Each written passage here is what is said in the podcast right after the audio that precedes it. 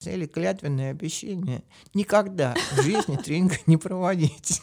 А дворами, помните, мы еще дворы исследовали. И дворы исследовали. А, Они даже могут не курить, но начинают плеваться во все стороны, помечая пространство. Про глаза стариков нас мне еще удалось найти, но про глаза осьминогов, как у них устроено, нет.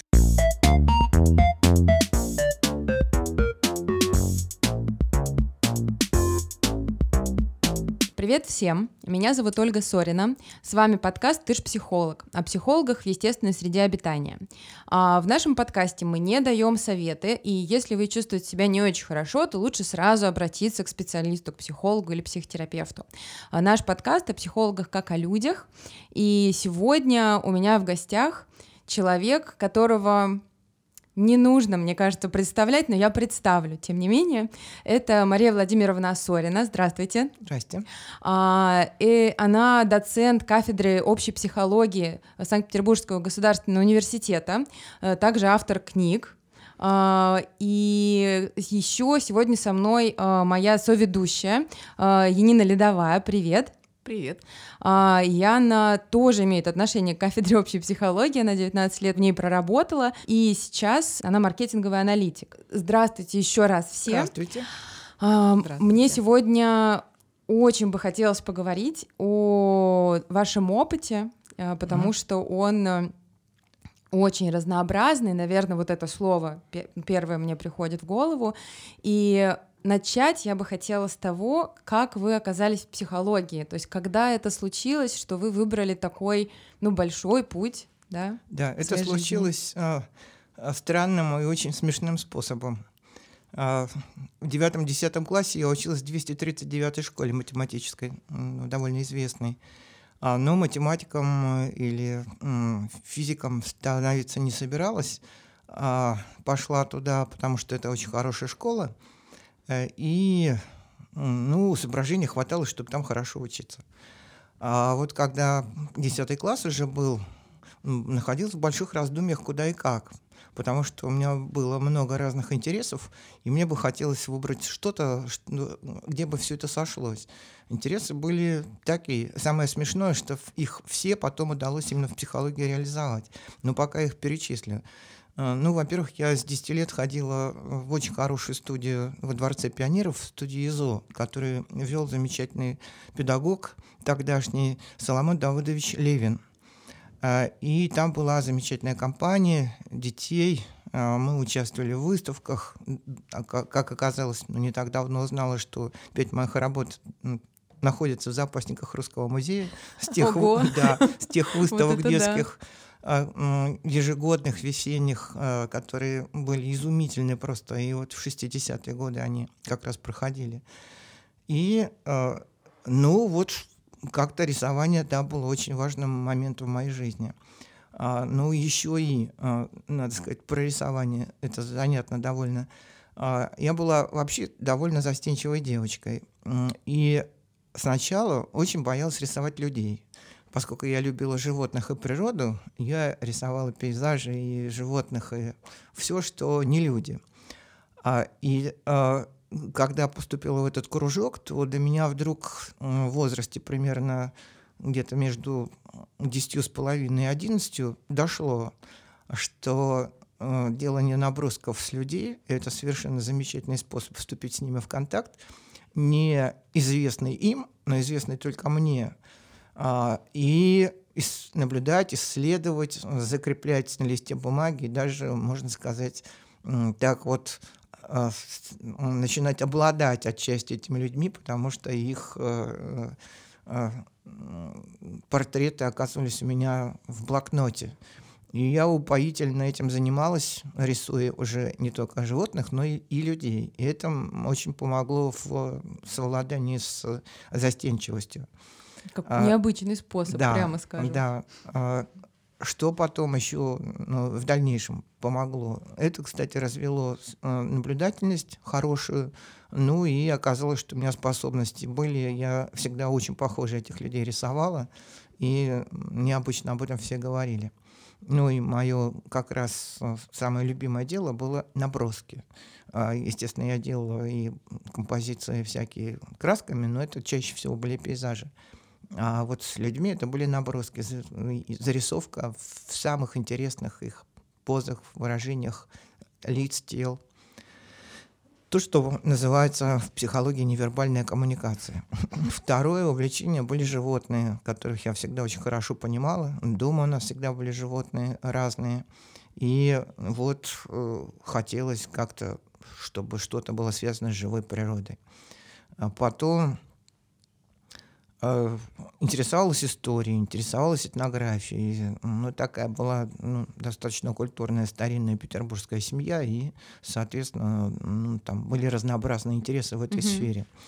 А, в пять лет ходила, ну, я родилась в 1950 году, в декабре, и когда мне было пять лет, это был 55-56 год, а, а, в Ленинграде тогдашнем, была такая подпольная группа для английского языка, которая вела, вела старинная очень дворянская такая старушка, замечательная, которую звали Мария Николаевна Красовская. Она была матерью очень известной, известного историка, русского историка балета Веры Михайловны Красовской.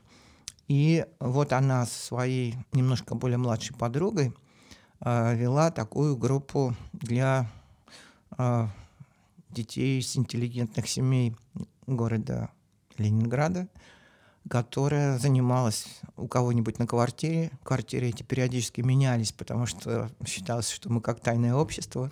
Это было все очень интересно. И мы росли, э, занимались каждый день, 6 дней, 5 дней в неделю – нет, шесть даже. Ничего себе. А, с 10 до двух эти занятия всегда были. Для а, пятилетних а, детей. Да, а, у нас там было и танцевание, и пели мы, потому что Мария Николаевна играла на рояле прекрасно, и воспитывались на английском детском фольклоре. А, все говорили по-английски с хорошим английским акцентом к концу второго года. Это двухлетняя группа, с пяти до семи была. И... Я так понимаю, что под подпольность она добавляет мотивации. Нет, тогда э, это было довольно опасно, но угу. все очень ценили, кто ходил. Да, в группе да, было 10 человек детей. Угу. А, так что по-английски могла читать, хотя ну, в школе у меня был немецкий. И еще интересовалась всякими путешествиями этнографией. И сначала мы думали, что я пойду, наверное, на исторический факультет, на отделение этнографии. Туда принимали только пять человек, э, говорили, что много блатных бывает, что трудно поступить. Но я до конца не была уверена в том, что это правильно. А, и вдруг неожиданно а, у мамы случился такой интересный эпизод в ее профессиональной жизни. Она тогда преподавала русский язык иностранцам. И э, оказалось, что один, одного африканца забрали в Боткинские бараки ввиду обнаружение какого-то страшного глиста, который его, э, у него оказался африканский глист. Африканский глист. Он решил вашу судьбу, Мария Так как этот э, африканец только по-французски говорил, потому что он только что приехал. Ну, почему глист и оказался неожиданно. Тоже, наверное, говорил по-французски. И они никак не могли его, э, ну, опросить, узнать ну, там, про, про всякие симптомы его здоровья. Им срочно нужен был человек, который по-французски говорит. И маму попросили приехать и значит, обеспечить перевод.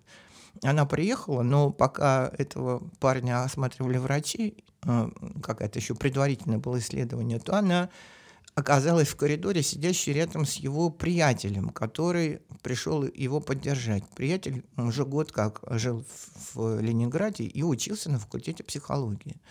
Она с удивлением узнала, что есть, оказывается, в универе такой факультет, потому что мы просто этого не знали. Он уже не, совсем а, недавно шел, открылся. Да, тогда. шел 68 год. Да, только, Но он только. открылся в 66 uh-huh. году. То есть а, третий год уже существовал. Вот мой курс был третий призыв. А, и когда мама спросила, как там учат, она сказала, что очень интересно, очень здорово. Упомянула Ананева, который был профессором Бориса Герасимовича Ананева, который был создателем факультета, и сказала, что очень здорово там. Она пришла домой, рассказала про факультет психологии. А мы тут же открыли всякие справочники, обнаружили, что это есть, потому что у нас старый был справочник там, пятилетней давности. Э, и выяснили, что главный экзамен письменный по математике. Э, потом были еще другие жуткие экзамены. Следующий был по биологии, по устный, потом устный по истории. Вся история от древних русских князей и до Ого. последних съездов ЦК КПСС надо было знать. И четвертый экзамен был сочинение. А, Ананев специально взял поставил вот этот математический экзамен первым, это была письменная работа, потому что экзамен по математике на, на психфак был на втором месте по сложности после матмеха, примерно такой, как на физический факультет. То есть ужасные. Ну, ужасный, для, для нормальных людей это было ужасно. ужасно. Почему так было сделано? А, потому что у нас был большой конкурс, где-то около семи, по-моему, с половиной человек на место. И нужно было как можно быстрее отсеять побольше народу. Ну, вот эта первая математика отсеивала максимальное количество э, людей, это было очень удобно. Кроме того, с чем я, кстати, согласна, она не считал, что психолог должен быть универсалом, должен иметь хороший интеллект в целом. А, поэтому, если он способен и математические задачи решить, и по истории знает, и по биологии, и по литературе может написать сочинение, то это как раз то, что нужно Ананеву в виде студента первого курса психологического факультета. Это было разумно на самом деле. Это Хотя так. людям казалось, что это какое-то издевательство над человеком такой и, набор. И до сих пор кажется, мне кажется. Мне кажется, он на него максималистские такие задачи стояли, амбициозные. Амбициозные. Он очень хотел приличных людей набрать, это ему удалось. Его первый призыв был чрезвычайно интересен, и к нему относятся многие известные психологи современные, э, живущие в разных местах. Э, например, Марина Александровна Холодная, которая сейчас в Москве, э, Виктор Михайлович Лахвердов, Наталья Владимировна Гришна, которая сейчас еще работает Это на все, факультете, все ну имена, и многие другие. Да, угу. Ну, в общем, э, все были в ужасе. Э, э, в смысле, те люди, с которыми я пришла сдавать эти экзамены. Mm-hmm. Но для меня была самая главная задача не потеряться, потому что я запуталась в переходах. Дворца? Да, нет, не дворца, а когда пришла уже экзамены сдавать факультет. на факультет. Факультет тогда был на дворце Бобринского, вот, но экзамены были на историческом факультете. А, угу. И все на разных этажах, в разных каких-то закоулках. Это жутких. еще одно испытание. А, да, а еще что что-то было на биофаке и еще где-то. И, в общем, наши люди, многие запутались, некоторые не дошли вообще до места назначения. Но мне удалось. Математика оказалась не очень сложной, ну, то есть вообще фигня. Ну, после 239. После 239, да. Биология тоже как-то нормально. Э, история а, история была второй. История трудно было, но все у меня хорошо кончилось, у меня все пятерки оказались. И, в общем, я по большому счету все остальное не сильно заметила, как там дальше прошло. Угу. Надо сказать, что когда мы стали учиться, э, то, что было в 239 было на порядок или на два порядка сложнее, чем на факультете, поэтому я бы сказал, что почти ничего было делать. Отдохнули, наконец-то, а, после да, Хотя я, честно, ходила на занятия, хорошо сдавала экзамены, потом, ну, у меня всегда были все пятерки, но э, по-настоящему на факультете так вот воистину тяжело работать не пришлось. Угу. Я с дуру на первом курсе сделала глупость. Там были даны каждому программы по каждому предмету, который мы сдавали, напечатанные а, а, в виде там, шести экземпляров, по-моему, или семи на какой-то машинке, из-за чего многие ну, тексты, которые нам давали этой программы, были такие бледные, что еле-еле можно было разобрать, что там написано, с огромным списком литературы. А поскольку у меня честное такое было сознание, мне казалось, что если написано в программе, то надо вот это все знать, что там написано. Я стала, стала Не читать, каждому придет такое в голову. потому что идиот. Потому что не каждый преподаватель даже читает. Я сейчас-то хорошо знаю, что там пишут желаемое, но не действительно в программах. И эти все сп- список литературы длиннющие, огромные, страшные. Но это все тоже для проформы во многом. Ну, а- тогда книжек по м, психологии было очень мало, достать было почти невозможно. А В, в 9 часов утра, по-моему, открывалась э, публичка, публичная библиотека тогда. А с 7 часов мы уже стояли в очереди, потому что первые пятеро могли получить э, первые книги, э, которые нам нужны были. Нап- Одна книга какая-нибудь, с- там самая хорошая, была максимум в пяти экземплярах в публичке. А народу на курсе было 63 человека. Это просто невозможно А на факультете не было вообще библиотеки никакой. Ого. Она появилась только когда мы на четвертом курсе учились.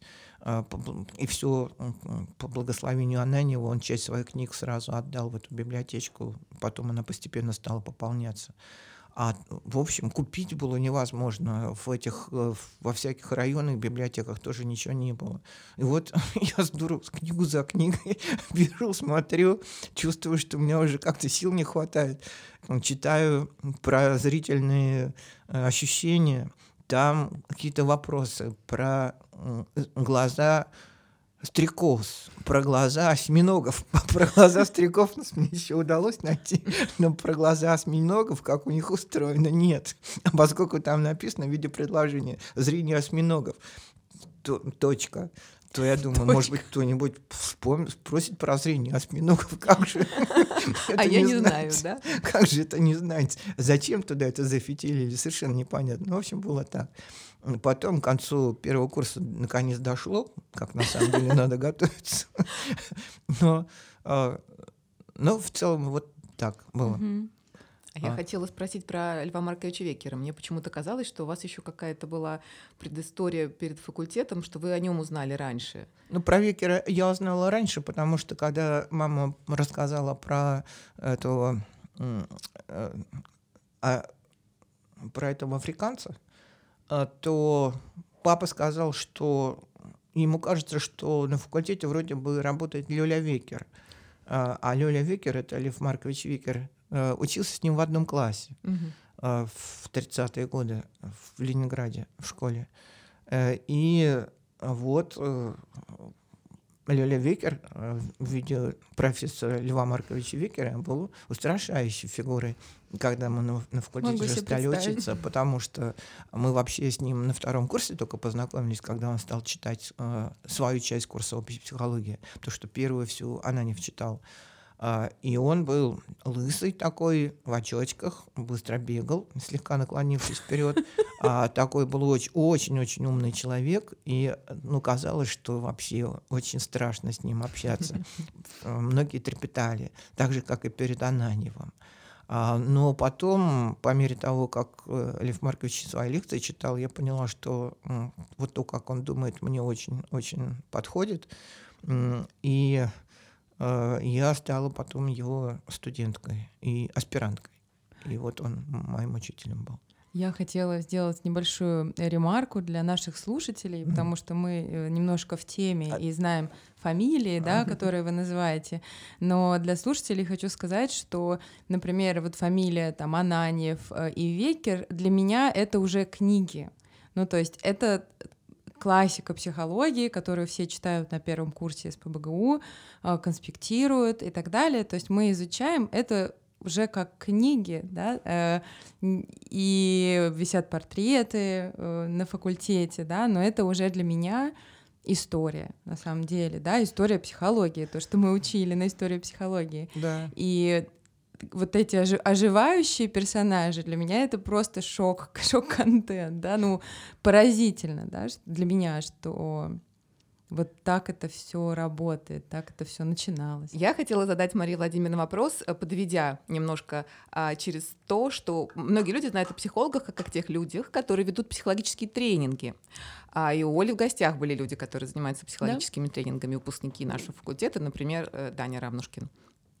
И а Мария Владимировна была одним из тех первых людей в нашей стране, а, которые получили сертификацию в Германии или от немецких преподавателей. Вы были в первых группах, которые приезжали в начале 80-х и учились тренингу, которого не было в Советском Союзе до, до тех пор. А нет, был. А дело в том, что наш факультет был как раз впереди все, всех университетах Советского Союза. А дело в том, что там на кафедре, у нас на, на факультете, на кафедре социальной психологии работал старшим научным сотрудником а, на хоздоговоре. Юрий Николаевич Емельянов, а, замечательный а, мужчина, был прекрасный просто а, человек, интересный очень, а, чрезвычайно образованный. Исходно он не был психологом, очень много в жизни повидал, сидел в сталинском концлагере на Колыме, его загребли когда-то на втором курсе филфака ЛГУ нашего Питерского университета за э, анекдот, рассказанный в компании какой-то вместе с его товарищем. А, то есть он много всего повидал, и, можно сказать, как практический психолог, он перекрывал всех э, всех известных мне социальных психологов того времени, потому что, да, он э, очень хорошо знал людей, очень хорошо понимал, чувствовал. И поскольку у него еще были театральные связи, то довольно много ну, мне, мне рассказывал, ходил э, наблюдать за э, репетициями в БДТ, когда-то в Станогов работал. Э, дружил с актерами многими, известными и ленинградскими, и московскими. А поскольку мы подружились когда-то в колхозе, пребывая вместе на уборке картошки. Очень объединяющее действие. Он был там поваром, а мы на конвейере работали, который, значит, по которым обижала картошка выкопанная, и надо было ее перебирать. Ну вот по вечерам у нас было свободное время, и мы гуляли и разговаривали. Так познакомились. И вот он как раз в конце 70-х годов еще был э, очень интересным тренером. А как раз первые тренинги он придумал. У него маленькие такие книжки, изданные в университете нашем, в тогда, были про тренинг и про общение. Слово тренинг старались не использовать, потому что оно было во многом запретным. А, это называлось активные формы социально-психологической подготовки. Лучше длинное вот а, такое, да, да, да, да. Но надо сказать, что он э, начитанный был, э, очень много тоже по-английски читал, мне давал всяких книг, поэтому мы, э, ну, довольно были хорошо осведомлены о многих э, вещах, которые ну, в Америке в основном проис, происходили в это время, потому что мода на тренинги разные, ну, особенно такая э, большая была в 60-е годы, в начале 70-х. А как потом в СССР это А в СССР дальше получилось так, что ну, э, Юрий Николаевич Емельянов, как тертый калач, знал, что вылезать слишком сильно на сцену жизни не надо, потому что это может плохо кончиться. Поэтому он не очень сильно афишировал свою работу, ну, хотя на факультете, кто интересовался, они все знали. Это легально, официально было в его курсах. А, это такие вот тренинговые занятия. А, а Дальше официальный тренинг, а, который имел тоже очень смешную историю, начался в начале 1980-х годов, когда в 82-м, если не ошибаюсь, году а, приехал а, из Ляпцига такой немецкий социальный психолог, господи, сейчас у меня заскок, сейчас я чуть позже вспомню mm-hmm, да. его фамилию, да, хорошо его знаю. Да, Форверк, его фамилия mm-hmm, Форверк точно. была. Значит, он учился на самом деле у нас на факультете в 50-е, по-моему, годы. А, приехал уже взрослым, пожилым. Это был философский тогда? Вот тогда, да, на психологическом отделении философского факультета он учился. И многие наши профессора его знали хорошо, ну и не, не сильно уважали, надо сказать. Он приехал со своей женой, э, которая была моложе его гораздо, и она занималась тренингом тоже. И они сказали, что вот они могут провести группу тренинговую. Ну, как выяснилось потом, а, э, этот Форверк был просто начальником. Он был э, заведующим кафедрой социальной психологии в Ляписовском университете. А на самом деле тренинг, который он при, привез, а, был создан его соратником и учеником, более молодым. Ну, более молодым ему тогда было где-то лет, наверное, в, конце его 30-х годов он находился. Лет 36-37, вот так ему было. Может быть, чуть-чуть больше. А, значит, и э, повесили на такое невзрачное объявление на факультете, что кто хочет, то может записаться на листочек, попробовать походить на этот немецкий тренинг. Я посоветовал с Емельяновым, сказал, что как ему кажется, пойти или не пойти. Он говорит, ну, пойдите посмотрите. Я записалась. Там была публика, ну, такая странная.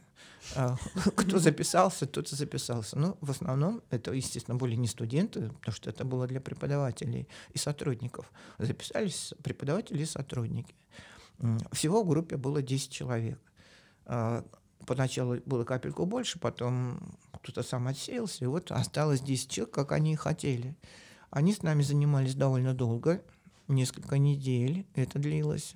А потом еще в скорости через что пару... Что тренировали? А это была программа, которая называлась «Тренинг активного слушания». Okay. Э, э, техника активного слушания и э, э, техника аргументирования, аргументации. Сначала вот мы долго занимались техниками активного слушания, потому что курс состоял из 36 часов. А, минимальные для этих техник активного слушания, а кто, у кого получилось там более-менее как-то, тем разрешили перейти на второе продолжение, когда уже методическая подготовка началась.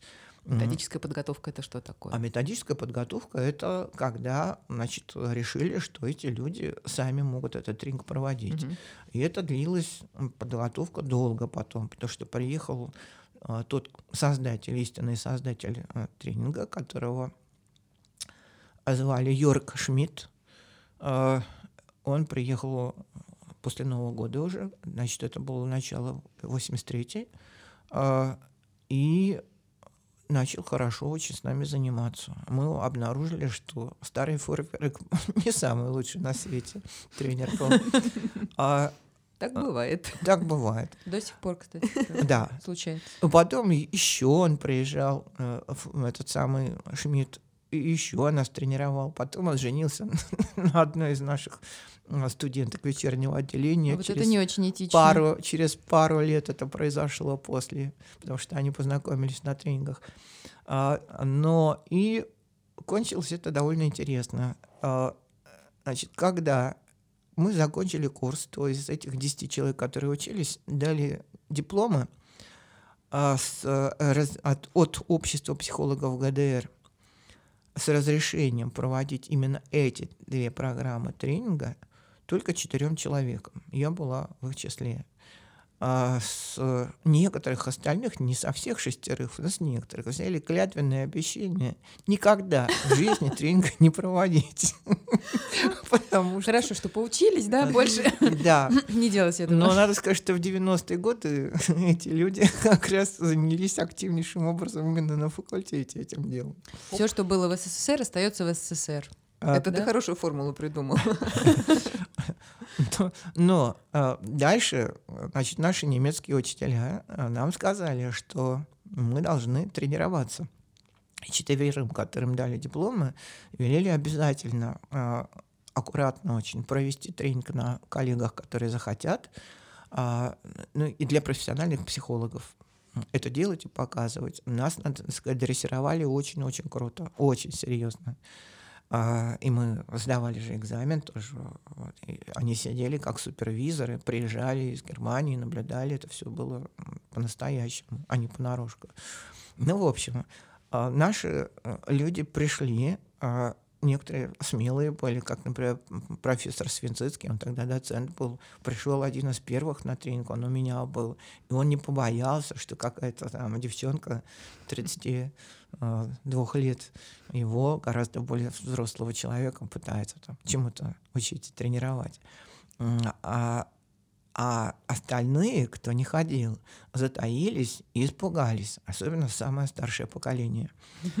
А, и не просто затаились, а затаили злость, что какие-то гады молодежь выучилась черти чему, западному чему-то. Пусть и немцы из ГДР э, учили нас, но все же это западная зараза. И э, настучали декану факультета тогдашнему, а именно Альберту Александровичу Королову. Я что, даже ничего не знала. Такого. Что разные нечестивцы а, тут какой-то там тренинг проводят, а ведь неизвестно, какова идеологическая подоплека всего этого дела. Гипнотизируют. Потому что гипнотизируют нет. Они э, ну, до, до такой степени не дошли. Но они говорили, что а, теория не подведена под это дело. Марксистско-ленинская тем более. Ленинская, угу. да. И хоть Форверк в ГДР у него она подведена, потому что он там что-то публиковал. Э, если бы нет, то не было бы опубликовано. То все равно считали, что это нехорошо. А надо сказать, что одним из активных гонителей был, к сожалению, уважаемый мною профессор Ганзен, угу. который подзуживал Крылова тоже сильно в этом деле. И а, естественно, и партбюро все. А, ну, в общем, они сказали, что это какая-то ересь западная, которую не нужно ни в коем случае поощрять, и придумали аргумент, что нельзя превращать студентов в пациентов. И, и вот получилось так, что а, на всем факультете были развешаны, это было уже 80 четвертом году. И это было уже современное здание факультета, да? Да, нет, ну здание, в этом здании мы в 76-м уже занимались. Угу. В 70, нет, в 74-м мы 74 переехали, да, в 74-м угу. переехали, это давно было в этом здании. Угу. И вот там, где сейчас обычно висят между этажами объявления, ну, на, на верхней площадке каждого угу. этажа сбоку, поднимаешься по лестнице, на последней ступеньке уже видишь эти объявления. Висели объявления за подписью декана, а что категорически запрещено э, на факультете проводить тренинги в каком-либо виде. И все это прикончили надолго. Еретики. А, а, да, но надо сказать, что единственный человек, который не подпадал под этот приказ, оказался я. Почему? Потому что в 1979 году а, случилась а, такая жуткая история, а, что Крылов, который очень долго не давал мне нормальной ставки после окончания аспирантуры, как обещал, но он должен был сделать ассистентом, но дал ставку инженера. И потом у меня долго-долго, несколько лет не было своей ставки, я все время перебивалась то ассистентом вместо одного уехавшего за границу, а, очень, э, в Америку на год на стажировку, то вместо кого-то, кто родил ребенка, кто еще что-то. В общем, это дотянулось до 79 года. И он решил, ну, видимо, чувствуя вину некоторое передо мной, решил подарок сделать. И э, получилось так, что неожиданно ему пришли документы, что нужно в, в партию принять какого-нибудь человека женского пола. А, Гендерное равенство, чтобы да, партийно-гендерное. А, а, и кандидата наук, и а, русского, и а, там, при, приличного, не замешанного ни в каких нехороших делах. И он решил, это было до, до еще всяких тренингов. Это был 79-й год. И он, это было подарком, как бы, да, вот это продвижение он партийное? в виде подарка, да, вписать меня, он даже меня не спросил, вписал мою фамилию вот в бумагу, потому что нужно было срочно, и отдал в, туда вот в портком уже университета. А потом до меня не через него, а кто-то там он кого-то через третьи руки уже до меня дошла весть о том, что мне оказана такая честь, что меня примут в КПСС. Я сказала, что я туда не хочу. Мне сказали, что так нельзя говорить. Но, в общем, э, подумавши недолго, потому что я была абсолютно уверена в том, что я ни в коем случае туда не хочу, а я пришла к Крылову и сказала, что там, я молода и не готова, и вообще я сейчас не хочу. Он страшно разозлился, кричал, что я жопой повернулась к партии. А ведь это страшно в тот момент Да, это было очень страшно. Что такое свинью он никогда не будет держать на факультете, что он не только меня выгонит с факультета, но я никогда не буду преподавателем, и не буду работать на факультете.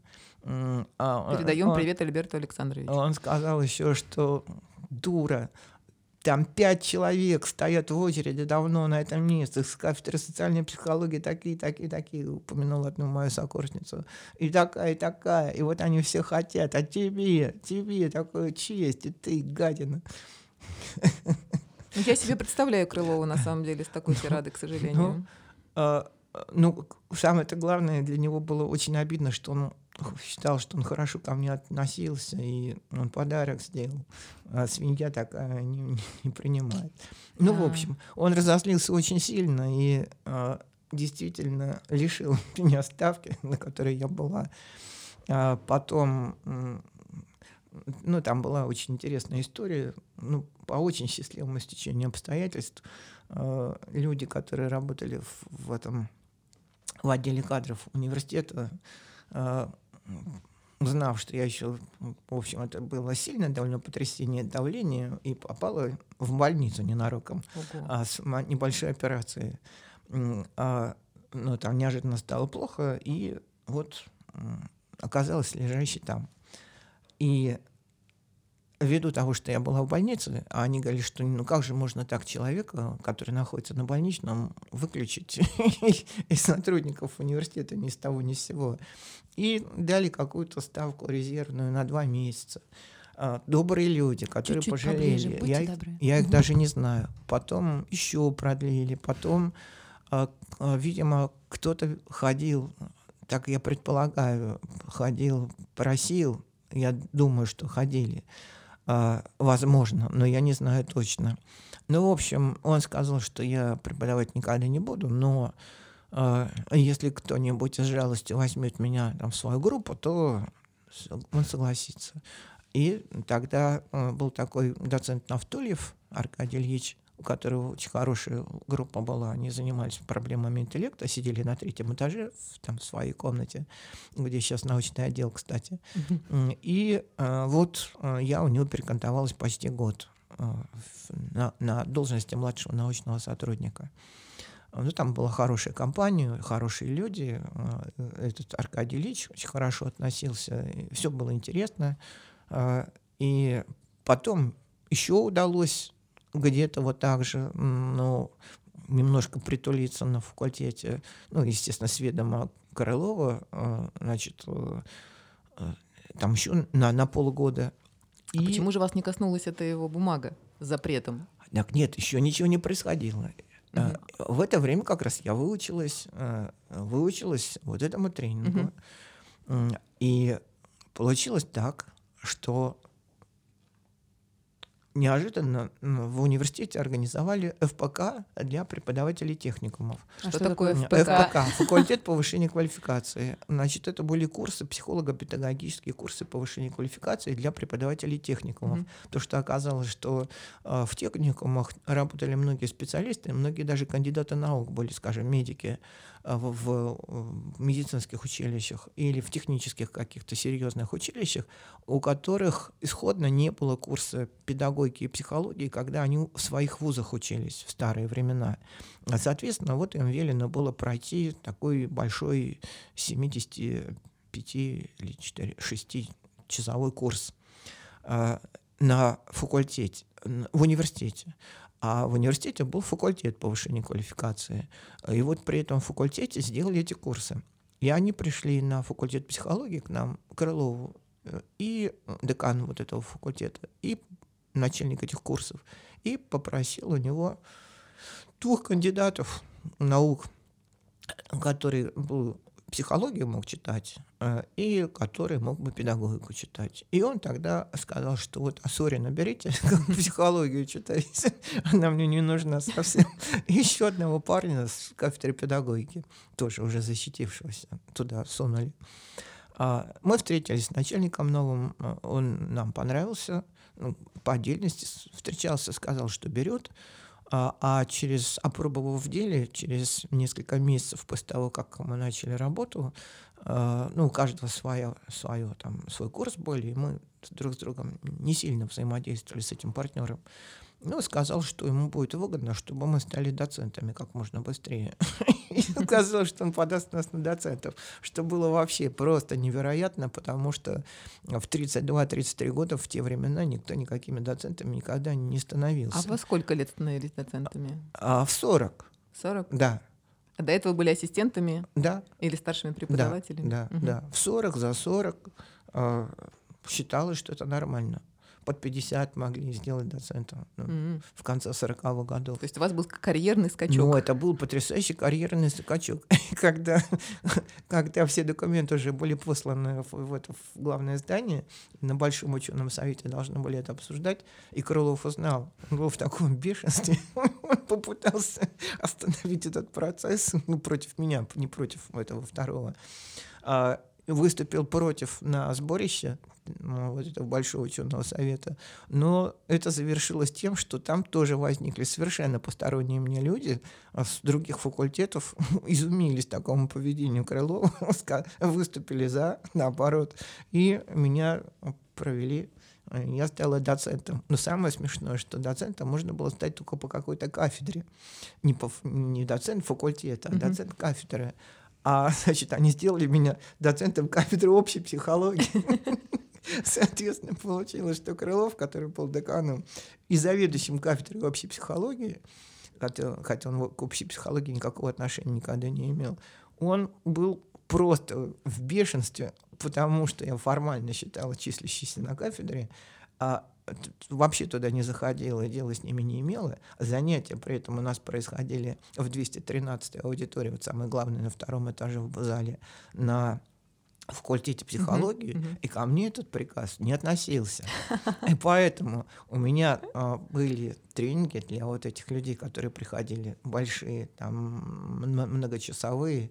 А, они занимались по 4 часа два раза в неделю на протяжении нескольких месяцев. Это вот эти, которые преподаватели техникумов? Да, преподаватели да? техников. Они были совершенно замечательные, интересные люди. И если говорить о моем становлении как психолога, то я бы сказала, что ну, грандиозный опыт получила, потому что они были настолько замечательные а, в возрасте от 25 и до 65 лет.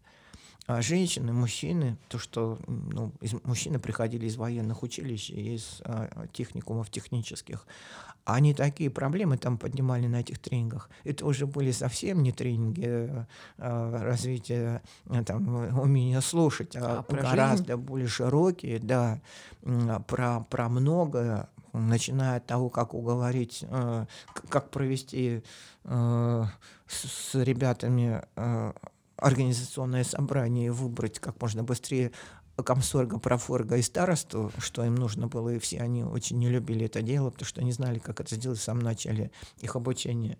А, когда они не знакомы еще. Когда да, они еще не знакомы. Угу. И кончая тем, как э, уговорить э, не уходить из техникума, или как бесчинство на, на уроке прекратить, или что-нибудь так, такое. И они были настолько замечательны, эти люди, что ни, никогда в жизни, ни в одном театре, ни в одном кино я не видела такого изумительного исполнения ролей всех видов и типажей учеников, как вот у этих э, людей. То есть они в тренинге играли а, своих ну учеников? Ну, да, они играли своих учеников, а, причем самых злостных, потому что задача состояла в том, чтобы наиболее острые ситуации разобрать. И поэтому а, там так это было интересно, что а, в скорости а, тихой струйкой стали стекаться на эти занятия преподаватели наши. А, студенты не ходили, им в голову такое не приходило, а преподаватели, которые говорили, Маша, можно я посижу в уголке, только ты ни в коем случае никому не говори, что я тут был или была. Еще одно подполье в жизни Марии Владимировны. Да, ну, публичное, официальное такое. Как это неудивительно. 213 аудитории, прям подполье. Да. Ну, в 213 у нас были лекции, а занятия на а. третьем этаже в хорошая большая аудитория. Там э, в группе были громадные, от 15 до 20 человек сидело. Так что там действительно дым коромыслом был. И сидели очень многие люди, из, даже некоторые, которые сейчас работают на факультете. Так что вот это интересно было. А, Мы там пережили потоп один раз, прорвало крышу, и на нас потекла вода в 313 Это до сих пор происходит. Да, там пережили Я пожар, который был на Ого. факультете, э, такой ужасный совершенно. В общем, если приближаться дальше к теме нашего разговора, скажем так, что факультет, на котором я пребываю в, в- в виде преподавателя 42 года уже, 43, а в виде м, 43. Мы мотаем с 43. Яной головой 43. шокированно. а в виде э, студента и аспиранта еще 8. Ну, 51 год. 51 год. Да, соответственно, получается, Ой. что а, а факультет на- наш, а, как в капле воды, ну, забавно отражал все события, которые происходили в стране. Ну, удивительным образом. Как вот на- нарочно не придумаешь. Все, что в стране происходит, у нас в мини-масштабе, в миниатюре обязательно происходит. Чувствительный такой А, факультет. Со, Да. своей коробкой- со своим коротким опытом пребывания на факультете соглашусь с Марией Владимировной. Да, по- с тренингом было так. Конец 80-х, все обеднели. А в конце 80-х стало понятно, что зарплаты вообще не хватает на еду даже, не то что на месяц, на, на полмесяца. И все начали думать, где заработать хоть какие-то деньги еще, потому что это был ужас настоящий. В начале 90-х все это усилилось. И, соответственно, именно те люди, которые когда-то сказали, что никогда в жизни не будут проводить тренинг, вспомнили, что у них есть в руках некоторые умения, когда-то полученные Десятилетней давности десятилетней да. давности. И вдруг оказалось, что можно проводить тренинг на факультете, когда оказалось, что можно зарабатывать деньги. Причем Крылов стал, наоборот, поощрять это делать М. а, активнейшим образом. В это время на факультете много странных вещей происходило, потому что то мы видели каких-то странных людей в, в сапогах, э, в галифе, в кирзовых сапогах, а, с какими-то, ну, какого-то странного вида, такого муж- мужиковского, которые приходили на какие-то слеты а в 213 они тоже заседали по вечерам, у них были какие-то сборища. а, Кто их туда пускал, не знаю. Ну, я думаю, что Крылов, естественно. Он же с армейскими какими-то корнями был, военно-морскими Не- корнями. нет, это были не военные, Не это военные. были какие-то вот... э, Националисты русские. Националисты, да, мне кажется, ну, судя по лозунгам некоторым и по, по виду их. А, Ну, в общем, ст- стали зарабатывать тренингами, готовя всяких депутатов а, после 91 года, естественно, Класс. активнейшим образом. И много кого еще. Я думаю, что одним, одной из жертв этих самых новых тренеров был такой э, секретарь городского комитета партии товарищ Гидаспов а, с такой довольно страшной физиономией, он был м, устрашающий. Ему, видно, сказали, что если он хочет э, быть демократичным, то нужно немножко облагородиться и улыбаться. И, видимо, кто- кто-то из психологов его учил улыбаться. Было такое впечатление, что он неожиданно начал улыбаться, чего он раньше не делал. Но из-за того, что он вспоминал, что надо улыбнуться, но не знал, когда, эти улыбки были, еще чудовищнее, потому что на фоне неожиданном они появлялись, вы- выглядели совершенно неадекватно, и потом исчезали. Когда Ой, он снова в себя приходил, да. Ну, в общем, я там не участвовала, поэтому деталей не знаю. Это наблюдалось только в телевизоре. Но э, вот э, разгул такой тренинга, э, но уже такого дикого, страшного. э, Дикий когда, да, да, неизвестно, кто это вел, зачем и почему, был, был в те годы, конечно. Я Марию Владимировну знаю 25 лет. А, ой, ну вот, а, 24 с половиной. И я никогда вас как специалиста по тренингу не представляла себе. Как так получилось, что вы им перестали заниматься? А перестали заниматься, потому что, э, ну, оказалось, что тренинг коммуникативных умений, вот тот, который мы все умели делать, э, ну, это малая толика того, что нужно на самом деле. А Равно в этом тренинге э, ну, много немецкого такого орднунга, такого порядка немецкого было, который в те, в те времена, э, ну, ввиду э, грандиозности стоявших перед людьми задач, ну, как- каким-то уже был, э, ну, это было что-то, что под микроскопом дол- должно рассматривать, ну, в- а не макрособытия, которые увлекали всех. Ну и у меня это э, из тренинга превратилось потом в психологический анализ ситуации уже. Да, был такой курс, когда мы психологически анализировали детские площадки, витрины алкогольного отдела универмага Елис- э, Елисеевского магазина на Невском проспекте, витрины какой-то красивой антикварной, по-моему, или какой-то арт-салона какого-то с какими-то буддийскими статуями смешными. С, с этими, с к- с- такое кресло, как трон было. Да, кресло как трон с какими-то очень восточными мотивами. А, мы ходили по каким-то разным местам. В Пышечную мы были на Конюшенной площади, и мы рассматривали, как люди это создавали для людей, какие могли быть ошибки психологические, а, которые приводили к тому, что этими предметами, детскими площадками или даже креслами или а, пышечными неудобно пользоваться. А дворами, помните, мы еще дворы исследовали. И дворы исследовали. А, и, или почему вот эта витрина не очень удачно выставляет свою алкогольную продукцию, и, вероятно, ее не будут покупать, потому что неудачно. Или вот посмотрите, как можно сделать удачным идею расстановки каких-то разных- Алкогольную продукцию все равно будут покупать. Как Ну, бы не поставить. Нет, нет, нет. а, м, Там была очень красивая как бы идея, которая за этим А. стояла, которую мы дополняли. Как вы подбирали туда вот эти все кейсы? Ну, естественным путем. А, Ну, люблю наблюдать жизнь. С тех пор, как делала наброски, вот, э, наблюдаю животных, людей, детей. А, До сих пор с моими ближайшими ученицами там, ходим то на детской площадке, сидим, наблюдаем, как маленькие играют на детской площадке, совсем мелкие, которым год-два, например. А, Ставим себе задачу. А, Это люди, которые детьми не занимаются, ну, потому что мы на примере детей познаем, как человек осваивает новое пространство, Мгм. например. Наблюдаю животных, дружу со всеми птицами, которые, например, вокруг моего дома летают. Все голуби, все вороны меня знают хорошо. Мы с ними общаемся, я наблюдаю их э, дружбы, враждебные всякие отношения, а, всякие разборки между этими животными происходят и птицами. А, Там еще бродячие коты, там собаки хозя- хозяйские, которые гуляют с хозяевами. Ну вот и человеческое общество, и животное всегда меня привлекало, и было интересно. И везде есть общепсихологические закономерности Да. поведенческие, но и социально-психологические. Как только столкнешься с кем-то, кто обладает психикой, э, будешь за ним наблюдать, и у него научишься. Не случайно все самые хорошие воспитатели детских садов, самые хорошие школьные учителя говорят, что ни в каких университетах, ни в каких институтах никогда не научат тому, чему можно научиться у самих детей. Надо только очень внимательно смотреть, слушать и быть хорошим учеником.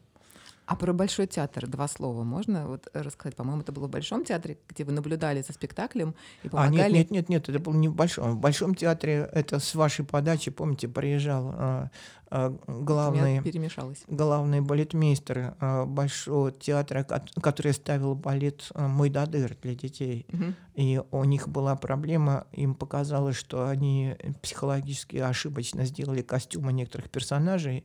Он привез, а, вообще изумительный человек, привез огромное количество папок с э, такими большими ватманскими листами с изображениями этих костюмов. Мы сидели на кафедре полдня, разобрали это все. И он действительно был прав. Вопросы, которые он задавал, были правильными, потому что там действительно были сделаны ошибки. И потом он мне сообщил, что они изменили, и все стало лучше. То есть дети, А они чтобы уже успели дети- сделать чтобы- постановку, и дети уже успели испугаться Нет, нет, нет, дети не нет? успели испугаться, он это все сделал до, Ну, до а, главной а, премьеры.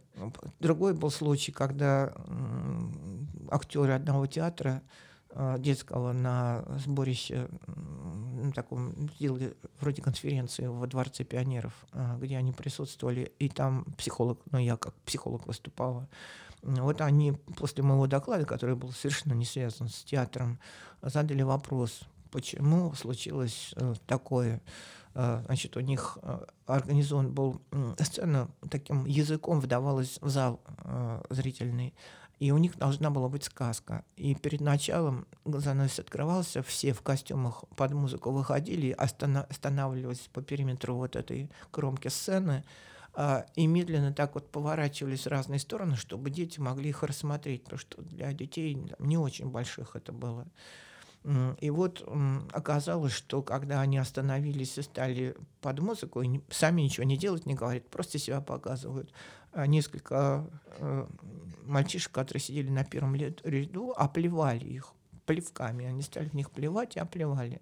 Из-за чего актеры отказались участвовать в спектакле, ушли за занавес и сказали режиссеру, что они не будут выступать. А, он с большим трудом их уговорил выйти на сцену, они кое-как доиграли, ну, сыграли этот спектакль, ну, доиграли, сыграли.